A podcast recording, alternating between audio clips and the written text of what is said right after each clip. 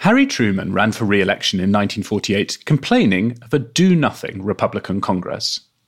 The 80th Congress actually passed 388 laws, 44 more than the one that ended last year. Sarah Binder of George Washington University has shown that the likelihood of congressional deadlock on a given issue has doubled since Truman's time. A do nothing Congress is now the norm. Michigan State University's Matt Grossman estimates nearly half of the most significant domestic policy changes made since World War II came in a 15 year period beginning in 1961.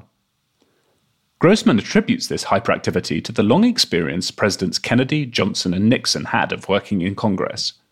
Before Joe Biden, the presidents elected after 1976 had served less than eight years in Congress combined. Joe Biden alone spent 36 years in the Senate. I don't know anybody who counts votes better than me, he said. But now his agenda also seems to be stalling. Is this another do nothing Congress? This is Checks and Balance. I'm John Prideaux, The Economist's US editor, and each week we take one big theme shaping American politics and explore it in depth. Today, is congressional gridlock inevitable?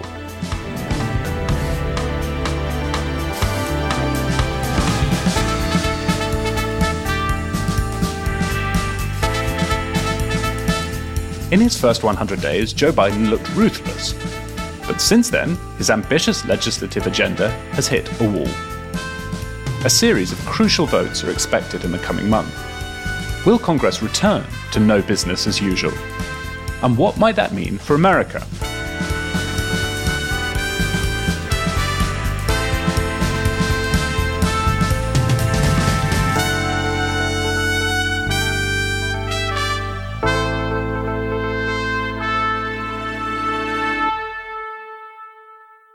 With me to discuss all of this are Idrees Kahloon, the Economist Washington correspondent, and Jon Fasman, the US digital editor. Idrees, how are you doing? You're you're in Arizona at the moment. Yeah, it feels like the interior of an oven. Uh, the high today is 117 slash 47 for people across the pond. So that's that's brutal. Toasty. Fasman, how about you? I hope it's a little cooler where you are. It's significantly cooler here. I'm sitting in my office on the second story of my house in Westchester County. It's about 75, sunny, dry, beautiful. I'm looking forward to the New York mayoral election next week. I don't live in New York, but I'm near enough to have followed it um, and I'm curious to see what's going to happen. It's a ranked choice voting election, which we at The Economist like very much. What do you both think is going to happen? I mean, as far as I can work out, the polling it plus the fact that it's ranked choice just makes this a really hard one to predict. But do either of you want to stick your neck out and say that Andrew Yang or someone else is going to win? Well, I, I don't know that I would take Eric Adams versus the field, but of all the candidates, he seems likeliest to win now. I haven't been following it as closely as John has, but it seems like every time I do check, something has upended the race. I imagine that we have one more of those before we finally get a resolution. And then it'll be over because the general election doesn't really matter. Yeah, absolutely. Because there's just so many more registered Democrats than Republicans in New York. Anyway, let's park that for the moment and get on to a question of national importance what's going on in Congress at the moment. One of the difficulties is keeping track of the various proposals and counter proposals, who holds the crucial votes to get them over the line. A lot of the attention at the moment, of course, is on Joe Manchin, the centrist Democrat from West Virginia, who holds a key vote in an evenly split Senate. But, John, you've been thinking about another senator who also holds a lot of sway in the Democratic caucus at the moment. Yeah, I've been speaking with James Astill, our Lexington columnist, because he wrote a great piece uh, last week about Kyrsten Sinema of Arizona. Kyrsten Sinema is such a flamboyant, charismatic personality that she made a big impact when she entered the Senate for the first time in 2019. She dresses flamboyantly, elegantly. She's bisexual.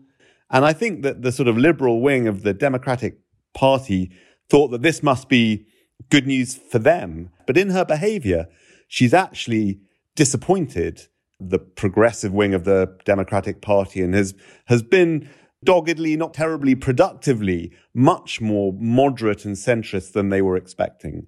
In what ways, particularly, has she betrayed liberal hopes in the Senate? Well, the really key example is in her flat refusal, it seems, to consider uh, reform of, let alone the voting down of the filibuster. That rule to protect the minority, which means there's a 60 bar vote in this Senate to pass legislation. So far, apparently an insuperable obstacle to almost any imaginable legislation.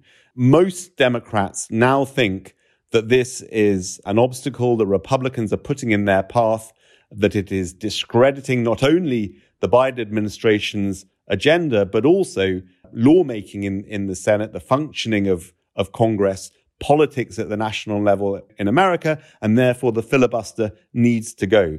Kyrsten Sinema is with Joe Manchin, her colleague from West Virginia, the only absolute holdout against that view. She says that she would never vote to scrap the filibuster, that it has an important role still to play in bipartisanship and negotiation between the two parties. And so long as she maintains that position, her colleagues, the opponents of the filibuster, can go whistle. Her vote is necessary to remove the filibuster, and she's not offering it. Now, do you view her bipartisanship as principally performative, or is there is there some substance there? Well, she hasn't achieved very much through bipartisanship, given how sort of ostentatiously she uses her declarative centrism, bipartisanship, moderation for her own political standing in Arizona, very much a purple state.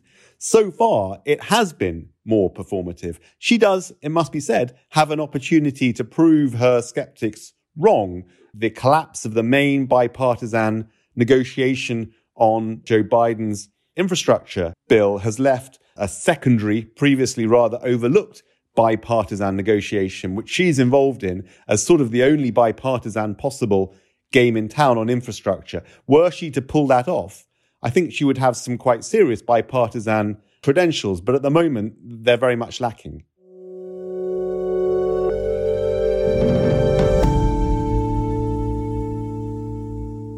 Idrees, you've been writing about the Biden administration's legislative agenda this week and how it's kind of run into the sand. He had some successes early on through reconciliation, which gets you around the filibuster. What, in an ideal world, would the administration be pushing through Congress now if it had a free hand, which it doesn't? So, after Biden successfully got his $2 trillion in COVID 19 relief passed, uh, basically with very few edits, he then rolled out plans for the next tranche of spending. And he divided this, you know, Democrats called it infrastructure, but it's a very expansive definition of it. He rolled out first something called the American Jobs Plan, which is, you know, traditional roads, bridges, water, universal broadband, that sort of stuff. But he married it with quite a lot of his climate change agenda.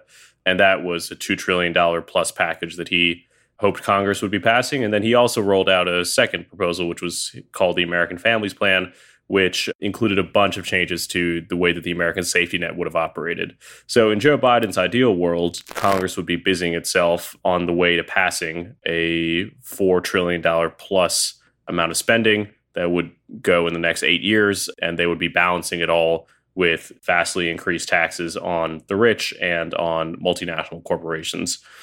That's the ideal. And right now, the negotiations suggest that he will end up, if he does end up with anything, something that's uh, quite a bit smaller than that. And for the average Democratic member of Congress, John, there's this constant frustration that in the Senate, at least, Democrats rely on senators like Manchin and Sinema who are more conservative than the average Democrat is. On the flip side of things, they wouldn't be elected in states like Arizona, particularly West Virginia, were they not somewhat conservative. So for the moment, the Democrats are, are, stuck there in the Senate. They're delighted to be in the majority, albeit in the narrowest possible majority, with a 50 50 split with Kamala Harris, the, the tiebreaker. Um, but these two legislators in particular won't do what most Democrats would like. Yeah, and I think the reaction of more progressive Democrats to those two is a bit over the top. Jamal Bowman, uh, who's congressman from my neck of the woods, called Joe Manchin the new Mitch McConnell, which is just inane. I think that Joe Manchin may see himself as saving the Democrats from themselves, right? Protecting them against the sort of maximalism that would produce a backlash and make it impossible for Democrats in more conservative states to win. And I think that the progressive response, which is that, well, they just shouldn't be Democrats, it's extraordinarily short sighted. I think there's a risk of that attitude calcifying into something that prizes purity over achievement. But it is true that Democrats who would like to pass something, including the administration, may be feeling a bit frustrated with Joe Manchin and Kyrsten Sinema now. Although I wonder whether they are taking flack for a bigger group of senators than they let on. I mean, I would assume that you have senators who are not quite as conservative as them, you know, people like Chris Coons of Delaware, who are a bit uneasy with the size and scope, if not of the infrastructure package, then of bills like H.R. 1. So I think there is a chance that the Senate just is generally more conservative. It's a harder place to get legislation through than than the House is. I think it's absolutely right that Manchin and Sinema are the most prominent members of the Democrats, but they are not the only ones who have qualms about watering down the filibuster. It is to Joe Manchin's advantage, in particular, to be seen as stymieing the Democratic agenda to some extent. I mean, that's that's important for him back home. I think progressives I think the the anger they feel with Manchin is a bit more misplaced because Joe Manchin walks on water in West Virginia relative to how Trumpy the state is. That they elected a Democrat at all is sort of remarkable, and a replacement of him, I think, is very clearly going to be a Republican who votes for the Democratic agenda zero percent of the time. I think that part of the reason that progressives have been so irked with uh, Senator Sinema from Arizona is that Arizona is a much purpler state, and the replacement senator for her could be a run of the mill Democrat who goes along with the entire agenda. And indeed, they have a pretty good example of that in Mark Kelly, the other Democratic senator from Arizona. I think that's that's part of what's going on as well. And then you know you layer on the fact that the Senate is already kind of conservative with the supermajority requirements of the filibuster and you wind up in in a situation where it's it's very difficult for legislation to get through. Right now, I mean, Sinema there there's some encouraging noises being made about the bipartisan deal that she's been negotiating. That's a fraction of what Biden wanted, but the other issue to keep in mind is whether or not progressive Democrats are going to go along with it. Some of them have said that they won't vote for anything that doesn't have enough climate provisions, which this one is probably going to be shorn of. The balancing act, I think, is going to be quite tough for the White House. That's a very different reality from the one that President Biden was facing at the start of his term when his COVID 19 bill, you know, sailed through fairly quickly. Yeah, there's the strategic question too, right? Which is that do you want to have one difficult vote, or do you want to have one easy vote and one extremely difficult vote? I think that the argument in favor of maximalism is that if you put the climate provisions that would otherwise be very hard to get through into a bill with popular provisions like repairing roads, bridges, you know, water infrastructure, then that's an easier vote to take just one time. Whereas if you take the popular stuff, the things that everybody wants, and vote for that, then the climate provisions face some real challenges in ever advancing. So I think the White House is going to have to decide whether it wants to take this, I guess not half a loaf, but quarter loaf now, and try to figure out how to do the climate stuff later, or whether it wants to just try to push everything through at once. All right, thanks both. We'll find out how the last big push for climate legislation stalled in just a moment. But first, the usual reminder it's easy to subscribe to The Economist if you don't already. You'll find the best offer at economist.com slash uspod. Our cover story this week is on cybersecurity, a topic we spoke about at length on this podcast last month. If you want to go back and check out that episode, economist.com slash uspod is that link to subscribe. It's in our show notes.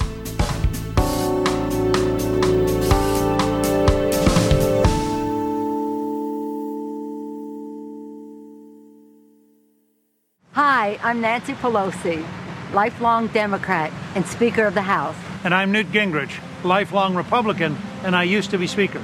We don't always see eye to eye. Looking back, it's one of the weirder political ads. No, but we do agree our country must take action to address climate change. The San Francisco feminist and the scourge of Clintonism sit side by side on a plush sofa. It's plopped on a lawn outside the United States Capitol, in an echo of the famous opening credits from the Friends TV show. We need cleaner forms of energy. The ad appeared in the spring of 2008, prehistory in congressional politics now, and the high point of bipartisan consensus on climate. Together, we can do this.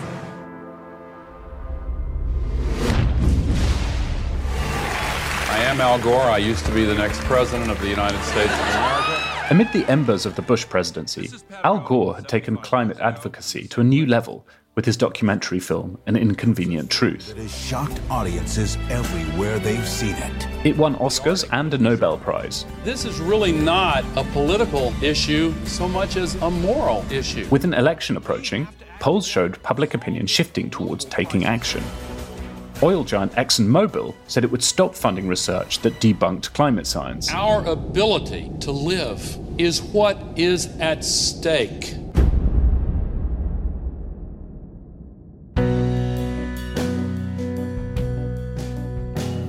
Call of this generation is to call to stop global warming.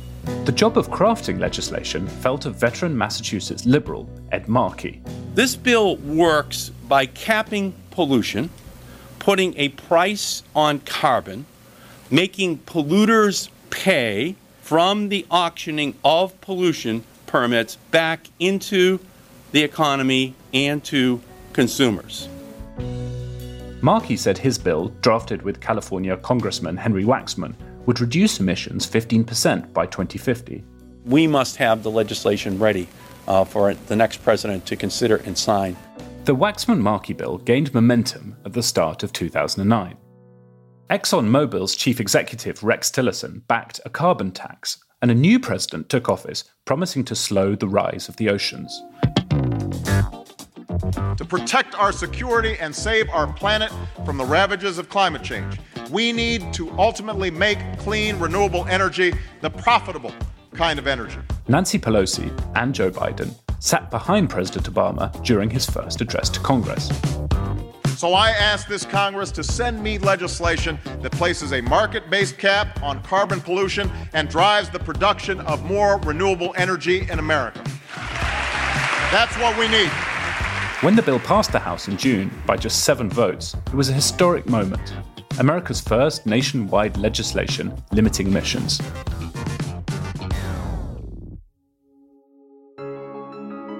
Later that summer, the momentum evaporated. A special election brought the Republican vote count in the Senate to 41. Filibuster was on. Republican moderates lost interest in negotiations, and the Democratic leadership never brought Waxman Markey to the Senate. President Obama went to the Copenhagen Climate Summit in December 2009 with no domestic climate law in place. As the decade turned, NASA calculated it had been the warmest on record, while a Pew survey showed the number of Americans believing climate change is real was falling. The first wave of Tea Party populists helped Republicans take control of the House in the 2010 midterms. They scrapped the Global Warming Committee. Newt Gingrich announced he was running for president. He told Fox News the ad he made with Pelosi had been a mistake. First of all, it's probably the dumbest single thing I've done in recent years. it, it is inexplicable.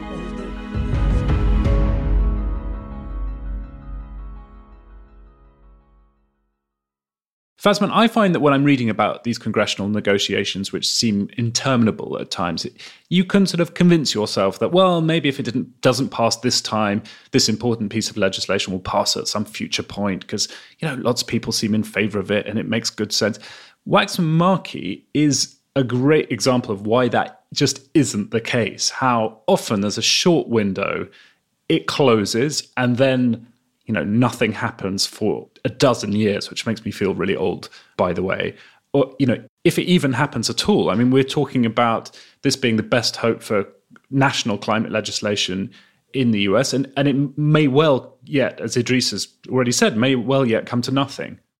Yeah, political reality just takes over, right? Nobody wants to be seen backing a loser, and these bills get the the sort of grand bargain bills like Waxman Markey. I mean, if that makes you feel old, I can harken back to McCain Feingold on campaign reform, the Gang of Eight on immigration reform. All of these things were pushing policies that had broad popular support, but that just sort of fell victim to political gravity.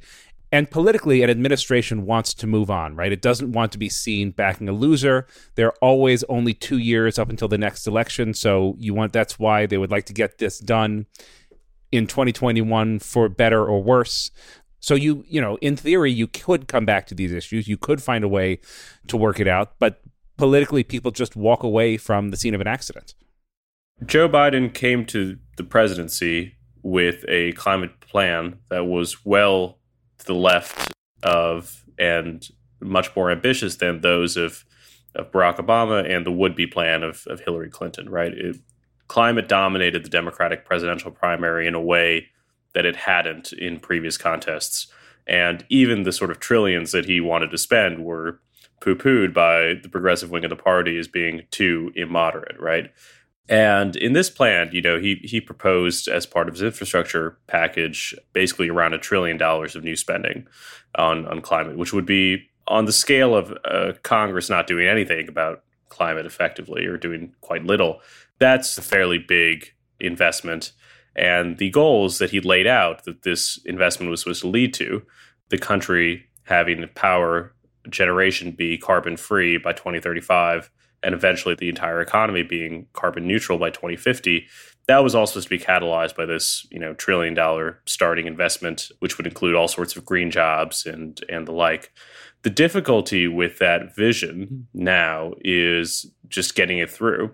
So in the bipartisan compromise that is currently being hashed out it's quite likely that the provisions that are going to be shorn from the original proposal from the president are the green ones supposing you leave that aside for the moment, you can probably push through quite a lot of climate stuff on reconciliation, which, you know, as long as it's budgetary, would allow you to get things through without Republican votes. But then you need all the Democratic votes. And I don't know that you would have all of them, right? Manchin is from West Virginia, a coal state. And I imagine that the climate provisions that you're able to get through a reconciliation bill with Democratic unanimity are even still going to be a bit smaller than what Biden laid out. I wish I had a bone to pick with your pessimism, but I really just don't. I think that it's a really difficult thing to get climate through when you have an entire party that, in effect, opposes it. And while regulation isn't nothing, it also doesn't have the investments that you need to really transition the economy, right?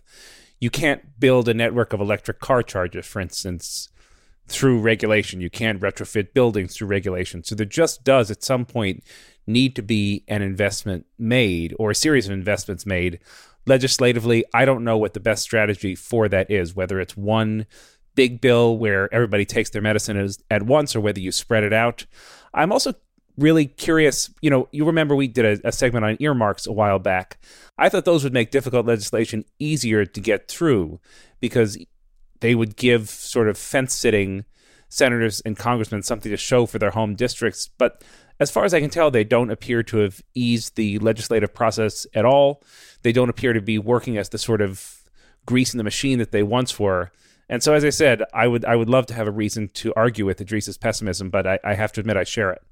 I think with very high profile bills like this, the allure of earmarks is more than counterbalanced by the necessity of inter-party unity in, the case of, of Republicans in opposition to what Biden's proposing. And similarly, I think that the incentives for Democrats to uh, abstain from the party view is, you know, there are some who are doing it, but they get protests. You know, they get people who who say that they're the new Mitch McConnell and all the like. Like they're pretty strong forces pushing in the opposite direction. That twenty million dollars for a bridge with your name on it might just might not be able to to cover. Yeah, earmarks for non-Americans are lines in bills that give particular sweeteners to the home states of Congress members who, who otherwise might not vote for them. So, in order to get the senator for Kentucky, Idrees's vote on the climate bill, you promised $200 million to build a whiskey research center in Lexington, for example, and then he can brag to his constituents about what fine work he's he's been doing getting money out of the government for his home state. Idrees, just to go back to the leverage that Democrats who are really worried about climate change have in this. I mean, do they have much when it comes to this infrastructure negotiation? They may say, if there aren't climate change provisions in this bill, then I'm going to walk away from it and there'll be no bill at all. But is that much of a threat? I mean, it sounds like a sort of game of chicken in which you're sort of guaranteed to get run over either way.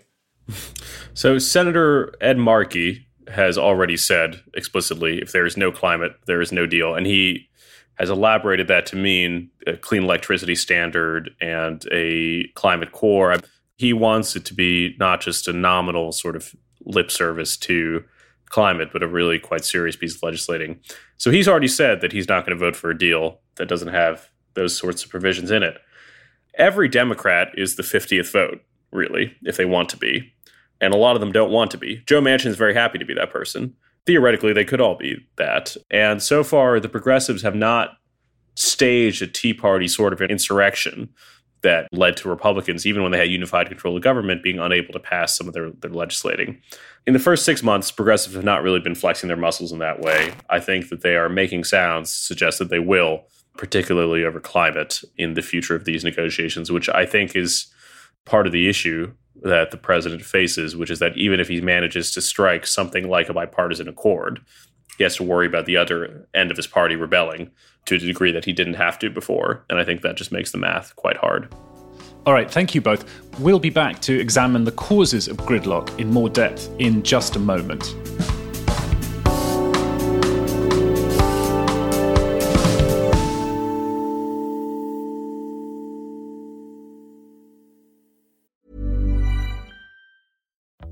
Life is full of what ifs. Some awesome, like what if AI could fold your laundry? And some, well, less awesome, like what if you have unexpected medical costs? United Healthcare can help get you covered with Health Protector Guard fixed indemnity insurance plans. They supplement your primary plan to help you manage out of pocket costs. No deductibles, no enrollment periods, and especially no more what ifs. Visit uh1.com to find the Health Protector Guard plan for you. Idrees, you've been speaking to a political scientist who studied congressional gridlock through history. Yes, I had the chance to speak with Sarah Binder. She's a professor at George Washington University and also a fellow at Brookings who has spent her life studying Congress and why it works and more often why it doesn't. My preferred metric creates a denominator. What's on the agenda? What's being talked about? Immigration, civil rights, uh, tax cuts, entitlement reform. Like, what are the issues on the agenda? And then at the end of every Congress, so every two years, go back and look to see of those issues, which ones got traction, which ended up being addressed in a legislative package. And so we know we have a count success, failures. I take the failures relative to how many issues on the agenda, and that's my, my level of deadlock. Recent Congresses, we're looking at two thirds to three quarters of the big issues of the day going nowhere go back in time, something like the Great Society. Sure enough, we think of it as productive, and indeed it was. Maybe a quarter of the issues stuck in deadlock. And, and so that trend line has just shown a constant increase in, in gridlock since the time of the Great Society, or however long ago you've been able to draw this up. I start right after the World War II, so 1947. Uh, and there's variation over time that we can explain. But the trend line, absolutely, it's incrementally uh, more and more deadlock in the system uh, than we saw 60, 70 years ago. What factors have been causing that that increase? Is it the fact that majorities are much smaller than they were around Johnson's time? Is it the filibuster? Is it many things all happening at once?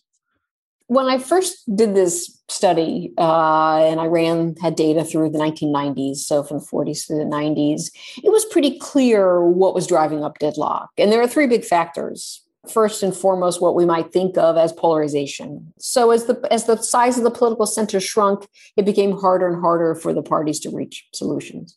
Second thing, divided party control of government sure enough, when the parties uh, share uh, and divide control, whether the White House and the Congress or split party control of Congress, deadlock seemed to go up.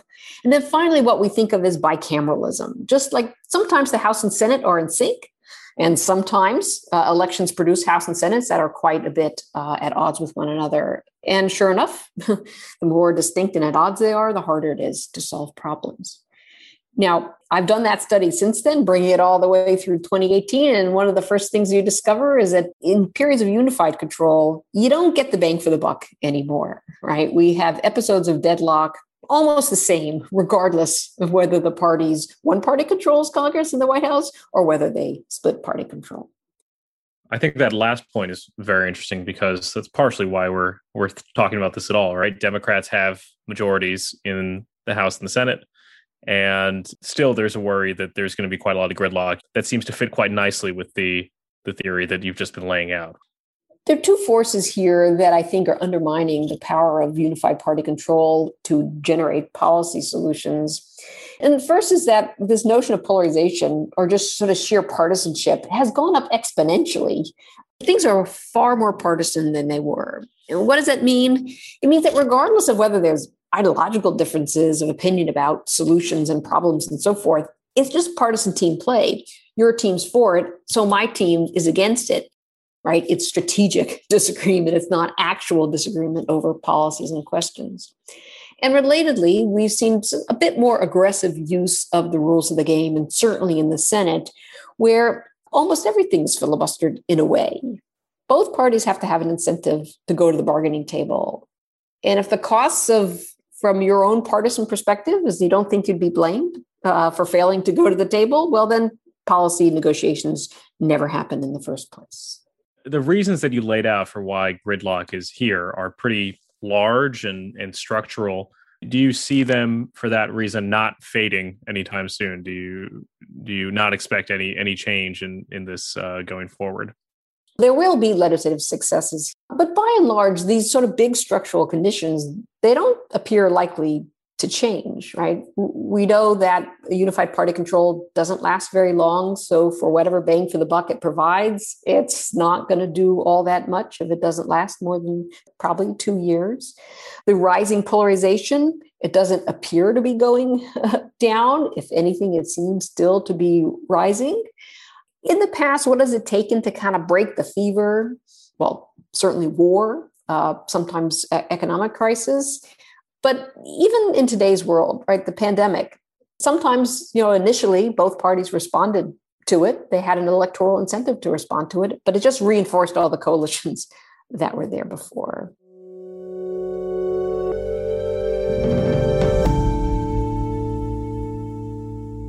John, I found Sarah's observation that three quarters of important legislative priorities go nowhere so strangely comforting because that suggests that this era we're in is not so abnormal. But on the other hand, I think what's striking about now is how even things that are really popular, like infrastructure, I mean, the Trump administration, it became this running joke. You had infrastructure week every week.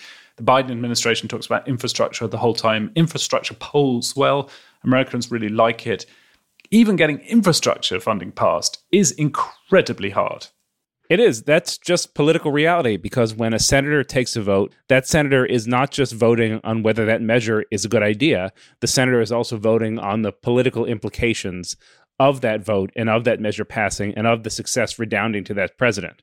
That's often a difficult question. You know, you think back to to Barack Obama taking office in 2009 with a filibuster proof Democratic majority that, in theory, should have been able to push through any legislation he wanted pushed through. But it's also the case that at that time, all four senators from the Dakotas were Democrats. You had Ben Nelson of Nebraska, who was a Democrat. You had a sort of, there was a whole contingent of Joe Manchin like Democrats. And every one of those senators and every member of the House is voting with one eye on the bill itself and one eye on his or her political future. And that just produces a very different dynamic. I think that when people who are extremely interested in policy, you know, as we are, examine the sort of pros and cons of a piece of legislation on the merits and on the merits alone, we're really not doing full justice to what is being asked of each member of Congress who votes on it. Yeah, o- Obamacare got through on the skin of its teeth uh, Waxman Markey, you know, the cap and trade bill didn't go anywhere in the Senate because the majorities had changed, right? It was 59 as opposed to 60, and that was fatal to it. Um, and, you know, the filibuster, which, which sort of menaced Democrats back then, is going to continue to menace them now. Uh, Manchin and, and Sinema are not going to admit to changes. There was this hope that uh, the existential threat, or at least Democrats thought that the seeming existential threat on voting rights would push Manchin to dilute the filibuster on some some issues like HR one, um, which is this legislation that the Democrats have been pushing to sort of counteract the uh, Republican state level efforts at, at, changing voting laws. And Manchin has said that you know not only is he not going to change the filibuster to allow this thing to go through, he's not going to vote for the legislation itself. Um, so that's here to stay. That's going to continue to um, to leave things that uh, you know conceivably could have gotten passed by the wayside. I think. Idrees, we're back to Manchin again. Can I ask you? There's been some reporting over the past couple of days that he might be open not to scrapping the filibuster or to making exceptions for it for particular pieces of legislation, but slightly changing the way that it works, right? So at the moment, as a, an opposition senator, you can filibuster a piece of legislation without really ever having to do anything much, without ever having to make a speech or cast a vote or, or anything like that. There have been reports that Manchin might be open to switching things so that the faction in the Senate that wants to filibuster a piece of legislation would actually have to gather 40 votes and vote in order to torpedo a bill. Do you think that's likely to happen? And if so, would it make much difference? I'm hesitant to engage in Manchinology because uh, I, I, don't think anyone has a very good track record of that. But there are, in the sort of pantheon of filibuster reforms, right? You have the mildest ones, which are that instead of requiring 60 votes to be in favor of something in order for it to continue, that you require the opposition to, to muster 40 votes in opposition. You know, that forces them, one, to just be on the floor in order to give their votes as opposed to going back. And so you could make the minority's life a bit tougher, not allowing them to go home on Fridays and those sorts of things. You know, mildly annoying um, uh, reform that probably actually would make some some dent. A second, you know, idea is to restore the filibuster to its original usage, which was of people talking incessantly, and to say that uh, for as long as you want to filibuster, someone has to be on on the floor and talking. Now, I think that that again would raise the cost of doing a filibuster and probably would ease some of them on, particularly on the uh, the more unimportant things that get filibustered. On the big legislation, I don't know that it would make terribly much difference because I think that you could probably find a tag team of six or seven senators who don't mind talking for hours and hours and they could just tag team one another. I think you could find that team. Um, the general point that senators are quite good at talking for a long time, I think, stands. Yeah, exactly. Yeah. Somehow, I think the threat of uninterrupted public speaking is not exactly a threat for most politicians. Yeah, yeah, but that's that's sort of the mildest reform, and I think you know if Manchin goes for some of those, that would make a difference. I don't know that it completely obviates the uh, the, the damage the filibuster does to you know reforms and, and and policies getting passed and whatnot then the sort of the actual changes that people want to the mechanics of the vote, you know, decrease it to 55 or um, as opposed to 60, um, or, you know, ratchet down the number of votes needed to stall legislation. You know, after a few days, basically, you require another vote. And then um, if 57 um, say that we can continue, then then the filibuster's overruled and whatnot. I think those sorts of reforms are, are kind of are unlikely to to happen. I think Manchin and, and Sinema and painted themselves into a corner where they they're not going to mess with the 60 vote threshold all that much, um, or at least that's. I know I said I wouldn't engage in speculation, but now I feel like I am. I'll leave it there before I, I say something I, I regret you know, in all this talk about gridlock, I think it's important to note that gridlock is not total, right? In in Idrees's excellent lead note this week, he brings up the industrial policy bill that passed mainly as an effort to to combat China. That passed with 68 votes. Bernie Sanders voted against it, but it sailed through. There is a surface transportation bill that looks like it's going to pass. So there are some measures that can pass. The thing is, the more something is a public priority for the administration, the lesser the chances that it can get through the filibuster. Because again, these senators are not voting on whether they want to spend money to repair roads and bridges that need repairing. They're voting on whether they want Joe Biden to get credit for repairing these roads and bridges. Those are two related but but quite distinct questions. I'm just so struck that if you think that politics and governing is about making difficult choices and, and trade offs. It just seems that the way Congress is set up, the way it's evolved, is basically to avoid choice whenever possible. So a vast majority of Americans believe that climate change is happening and would support some kind of legislation. And even with that kind of backing, you know, as we talked about, Waxman Markey went nowhere a dozen years ago. It looks likely that whatever climate change legislation we get through, um, Congress will be minimalist. And then, as Idrees said, it'll be up to regulatory agencies to try and make up for that shortfall. It just seems to be a system of government now that prioritizes inertia and that leads to the governing happening in regulatory agencies, which everybody professes to be unhappy about because it's undemocratic with, with a small d. Yeah, I think there's a real risk that Congress reverts to its old pattern of behavior, at least over the last decade, which is that nothing much seems to get through, and the things that do are usually when Congress is up against some sort of existential deadline, possibly, quite possibly, one of its own making um, like the debt ceiling debates that we had, you might end up in a situation where the only governing that happens, or the primary governing that happens, is when Congress is, is up against a cliff. Well, we can't leave our listeners on such a downer. So before I let you guys go, it's quiz time. We get a lot of emails from listeners commenting on Fasman's prowess in the quiz. So to level the playing field a little bit, this week's quiz is all about Kentucky, which is Idrees's home state. So no pressure. Oh man, if I lose, it'll be really bad.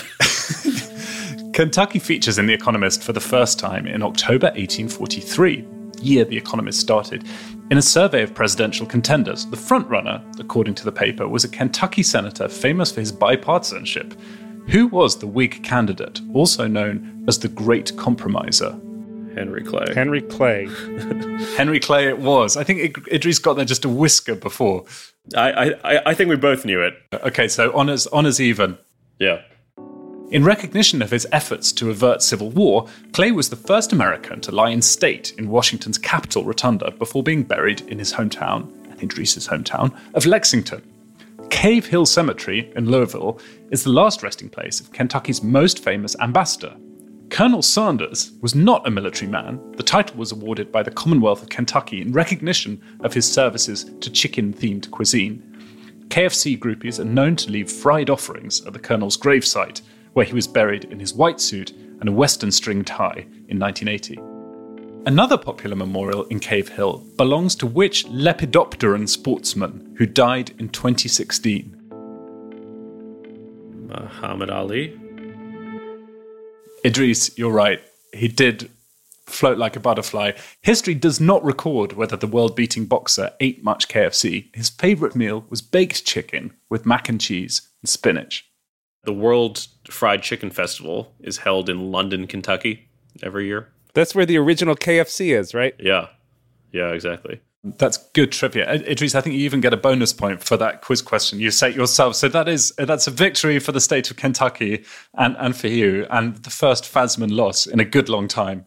Well, you you had to rig it a bit to to get there, but yeah, I appreciate that. All right. Well, thank you both very much. Thanks, Idrees. Thank you, John. Thanks, John. Bye. Thanks for having me. Thanks also to Nico Rofast and to John Shields for producing the podcast. If you like it, please leave us a rating and a review. You can get in touch with us via email. The address is radio at economist.com. In the meantime, thanks very much for listening. Stay safe, stay sane. We'll have more checks and balance next week.